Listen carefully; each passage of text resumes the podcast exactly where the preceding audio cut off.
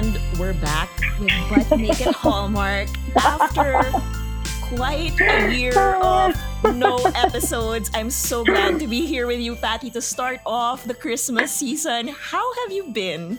Hey, Chinggay, and hello to all our listeners. Clearly, we've been living life.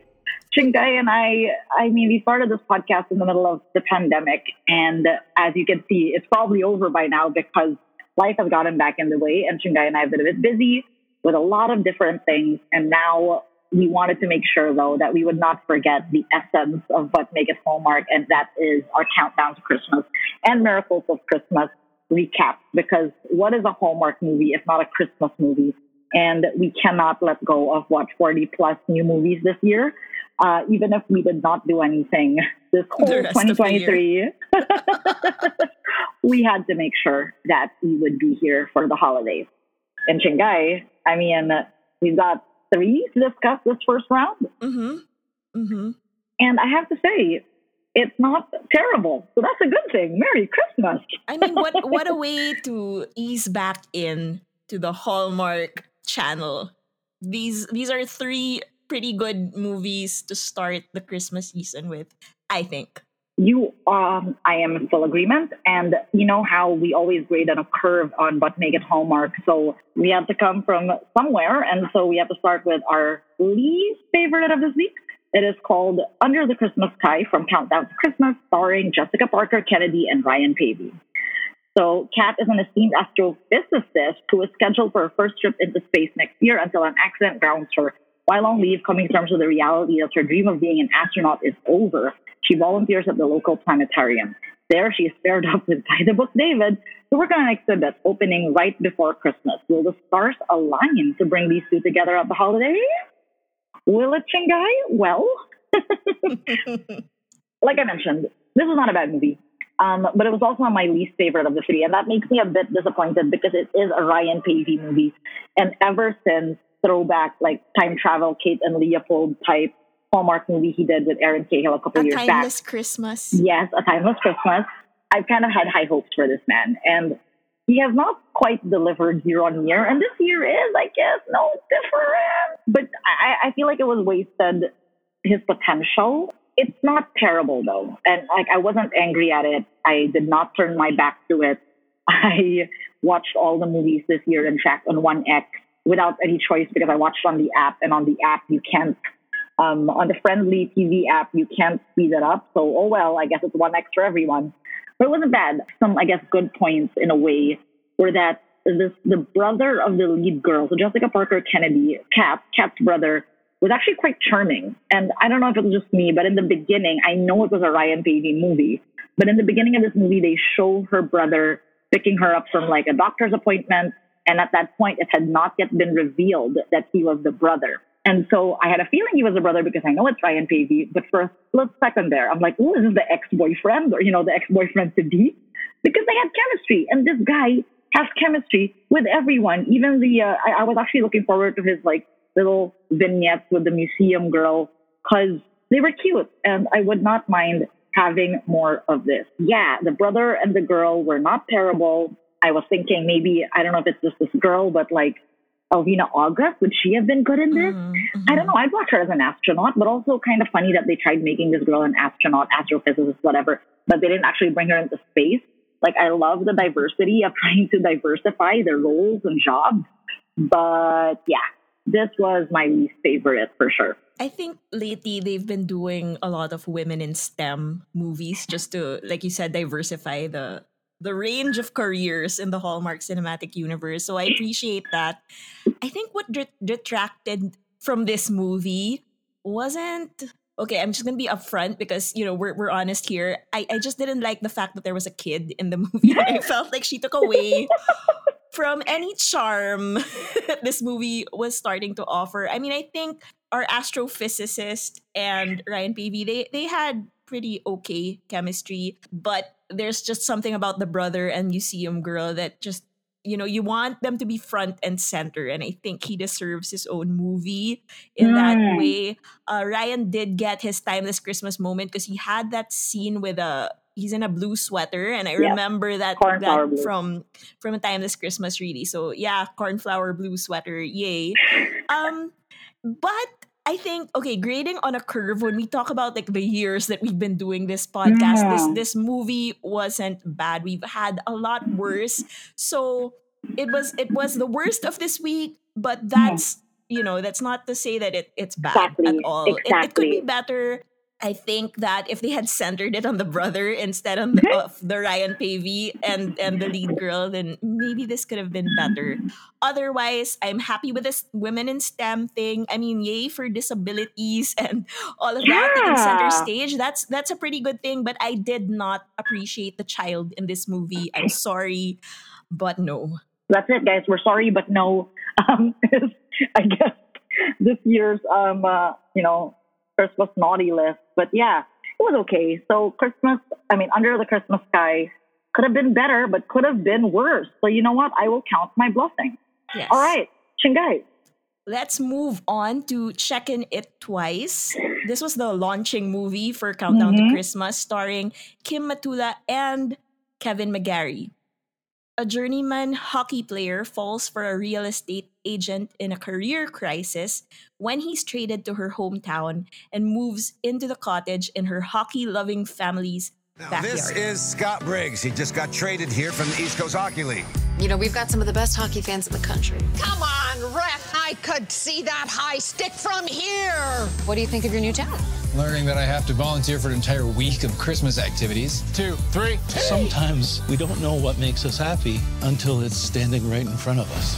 So, what happens now? I don't have a lot to say about this movie. Honestly, we've been watching Kevin McGarry for years now, and we hadn't gotten into the latest season of When Calls the Heart. But, I don't know, he hasn't really delivered for me in movies. They've always been kind of even middling. When he was in that movie, with Kayla, it's like the chemistry wasn't there. 2 movies with Kayla. 2 movies with Kayla. Yeah. And so, I wasn't really expecting a lot. I was expecting a lot of Kim Matula, who was in that magical realism movie from, was that last year or 2 years ago?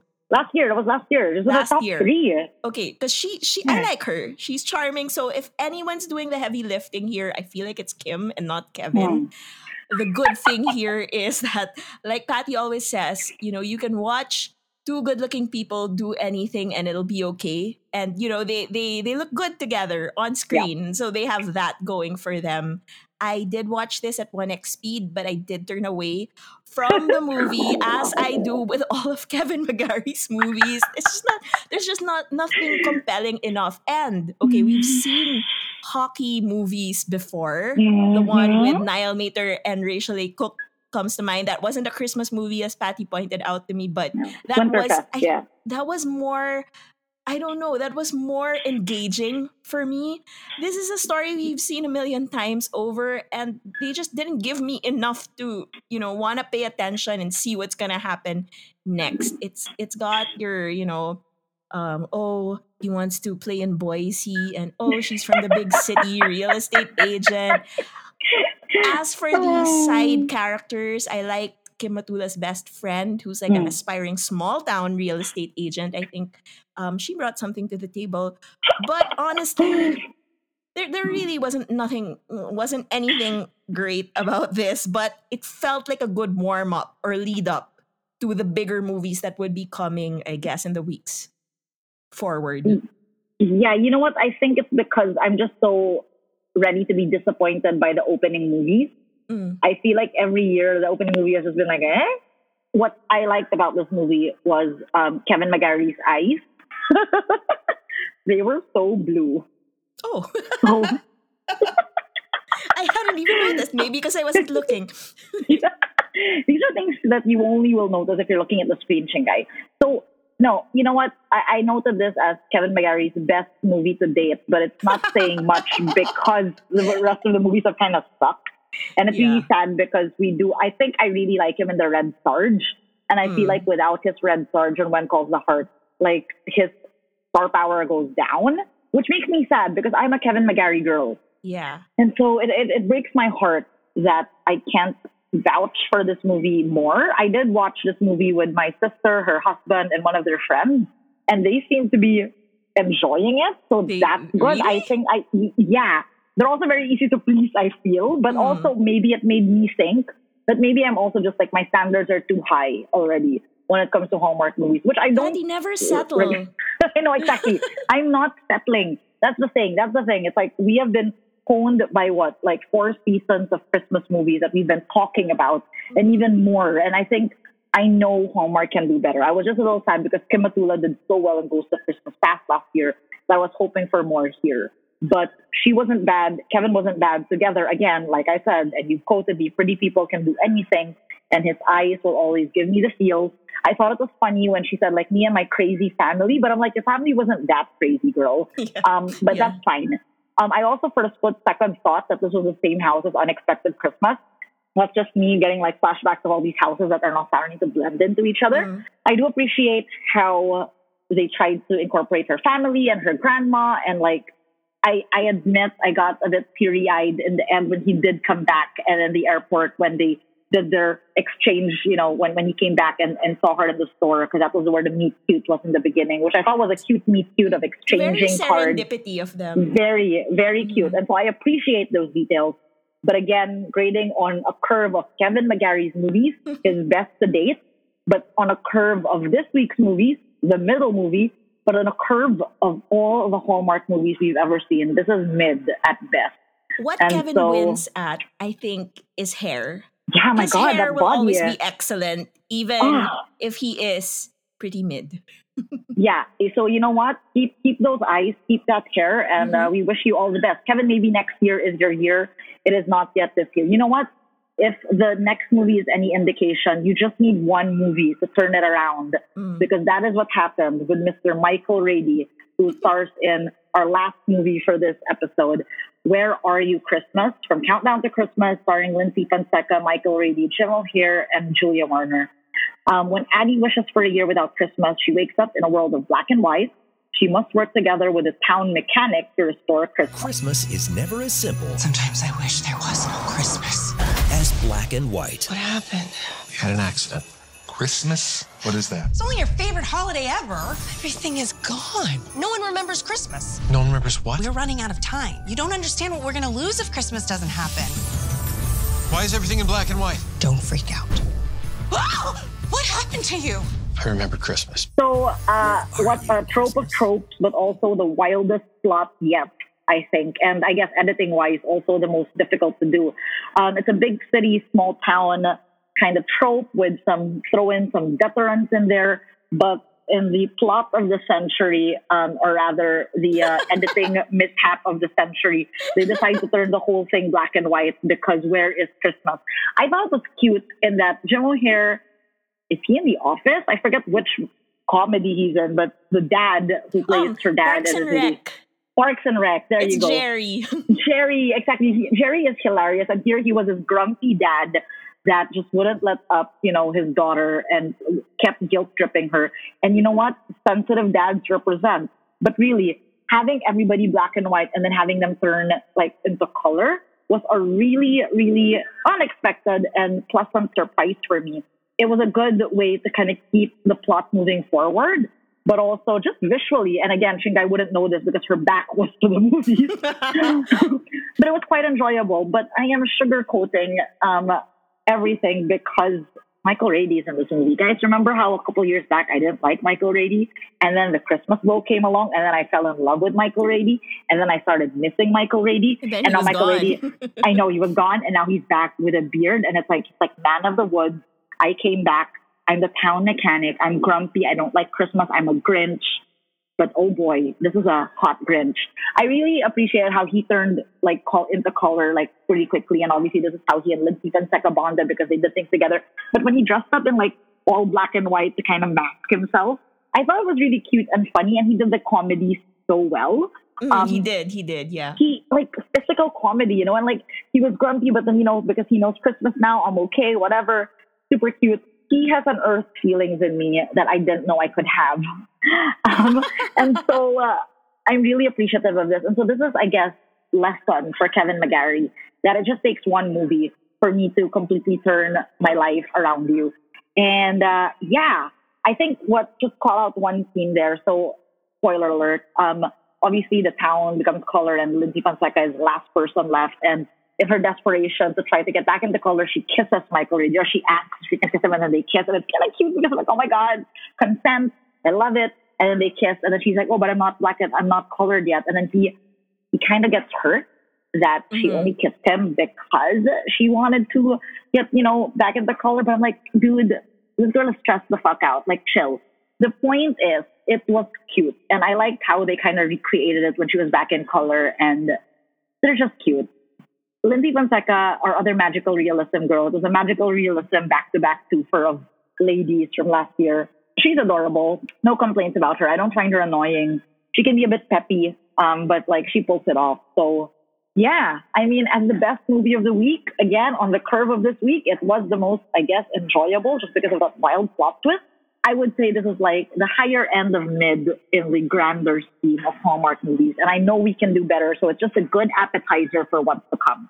We've had magical realism year in, year out. And I think this is one of the better ones because, how many more, time machine kind of movies are we going to do? It's nice that they did a Pleasantville on this one and just approached it very differently. And then even showed a little bit of a twist where the kiss didn't work. Grumpy versus Sunshine is always a nice dynamic. And I think Lyndsy Fonseca is she's adorable. I think she's the Katy Perry of Hallmark. And I think she should appear in more movies. And Michael Rady should just start coming back because he did a good job in this one. It wasn't as dramatic as the Christmas Bow. And that was good because we wanted... I think the way to do these magical realism movies right is to insert a lot of comedy in it. So that it's not so... it's not so saccharine. It's not too in your face. And I think that's why it was perfect that Jerry from Parks and Rec played the dad because he does comedy so well. And that recall when you see him, it's like, oh, Jerry. Exactly. So it was, I agree with you. It was the best of the week. And I think we can only expect better things judging from the mix that we've had for now. I hope. I hope we're not jinxing this. I hope the best is yet to come. Honestly, I'll be real with you. Maybe this is me settling. If the entire 40 plus movies are this, I wouldn't be angry, but I would be disappointed in Hallmark, but I wouldn't be angry. It's just okay, I'll be wrapping gifts or I'll be doing chores while I do this, right? So my back will be to the TV, but I won't be what is that? I forget. If I only had the CCB... Wizard of Oz movie. Wizard of Oz. It won't be that. Brooklyn movie.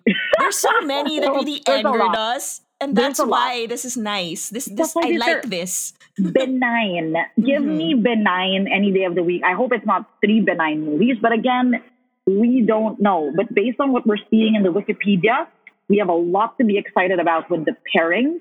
Really good to be back in your ears. And I guess thanks for joining us. But we're not ending yet.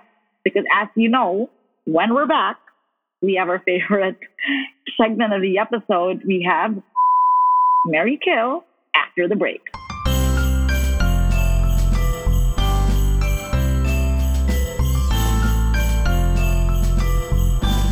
And here it is, the moment I've been personally waiting for, our very first Countdown to Christmas, Marry Kill. You know the rules. There's one we're going to kill off and one we fuck and one we're each going to marry. So let's start off with our kill. I'm going to go ahead and say, and this goes with our ranking, I'm just killing Ryan Paevey because I think he has to stick up his ass in this movie. He looks good, but, looks aren't everything, apparently. Wow, look at this girl, putting substance over, just the facade of hotness. Sorry, I'm killing Jessica Parker Kennedy. She wasn't as annoying as any of the other girls I've killed. I'll admit that. I do not hate this girl, but I couldn't bring myself to kill Ryan Paevey because he's still kind of cute. I'm so superficial. Clearly, between the two of us, we know who has depth here. It is Chinggay, and I am Buster. This is a Christmas miracle in itself. But no, I mean, we had to kill someone from that movie. I didn't want it to be Ryan, but since you're killing Ryan, I'm killing her. Great, the movie is gone. Wonderful, we can move on. It wasn't, guys. Again, it wasn't bad. It wasn't bad. It was an okay movie, just the worst of the bunch. Okay, cool. Who are we? Fuck. We're not killing off Under the Christmas Sky completely because I'm gonna fuck the Stem brother, who is very charming and cute. I liked him. Oh my god! Well, you know what? Honestly, the Stem brother was so charming. He kind of gives me like Ronnie Rowe Jr. vibes. Yes, absolutely. And I want him to have his own Hallmark movie because he's kind of deserving. And yeah, let's do it. I approve of your fuck. As you know who I'm fucking, you know who I'm fucking. I'm fucking Kevin McGarry because no matter how terrible his movies are, here is my superficial self just being like, but I wouldn't say no, you know? The hair, the eyes, the fact that he was in a hockey team, the fact that he was aggressive, the fact that he was mentoring the younger boys and like swallowing his pride and ready to coach and just oh my God, he was hot. He was hot in that movie. You can watch it on mute and just stare into his blue eyes and you will be good. And honestly, yes. So fucking Kevin McGarry, will fuck him till the day I die. Yes, yes, yes, and more yes. I think we don't need to speculate on who you're marrying. I think I know. Who are you marrying, Chinggay? Okay, I typed one name and maybe was kind of sold on it until I looked through my notes and found someone else lingering in the sidelines. Okay, initially I said I would marry Kevin McGarry and, you know, for all the reasons that you spoke of, yes, absolutely. But I did mention in my notes and did not mention in our discussion Pierre, the other member of the hockey team, who to me looks a little bit like a Kevin Jonas. I had just seen the Joe Bros in concert, and so I'm still in a little bit of a high from that. And so, yeah, I'm going to marry Pierre. I don't know anything about his personality, and that's my non-logical self speaking right now. You know what? I like this. It's just like a married at first sight kind of thing. And you know what? Kudos to you. It is our first Mary of too many Marys we're going to be doing this season. So go for it, girl. This is a open community, and we will have more weddings to attend in the future. I, of course, as you guys have probably not realized, have been betrothed, have married in the past, and will continue to marry Michael Rady in all his beard, really scruffy glory.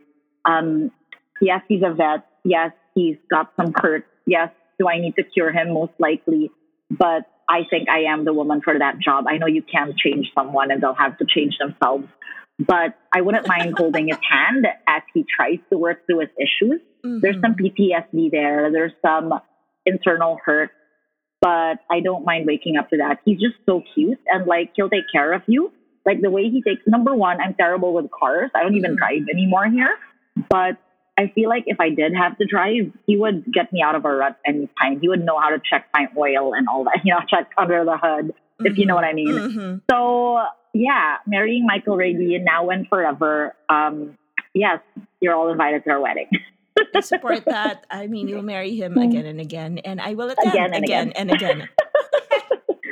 So, guys, I'm apologizing in advance, or rather belatedly. If our audio sounds terrible, it's because I'm recording this just with my AirPods and without my mic in the middle of like a Harry's on a, you know, it's a quiet afternoon in Singapore, but I'm in a public space and this is a bit wild for us. But life, like I said, has gotten in the way of things, and we wanted to make sure we recorded this as soon as we could because it's going to be a lot of Hallmark movies to come. So we thank you for joining us and thanks for your patience.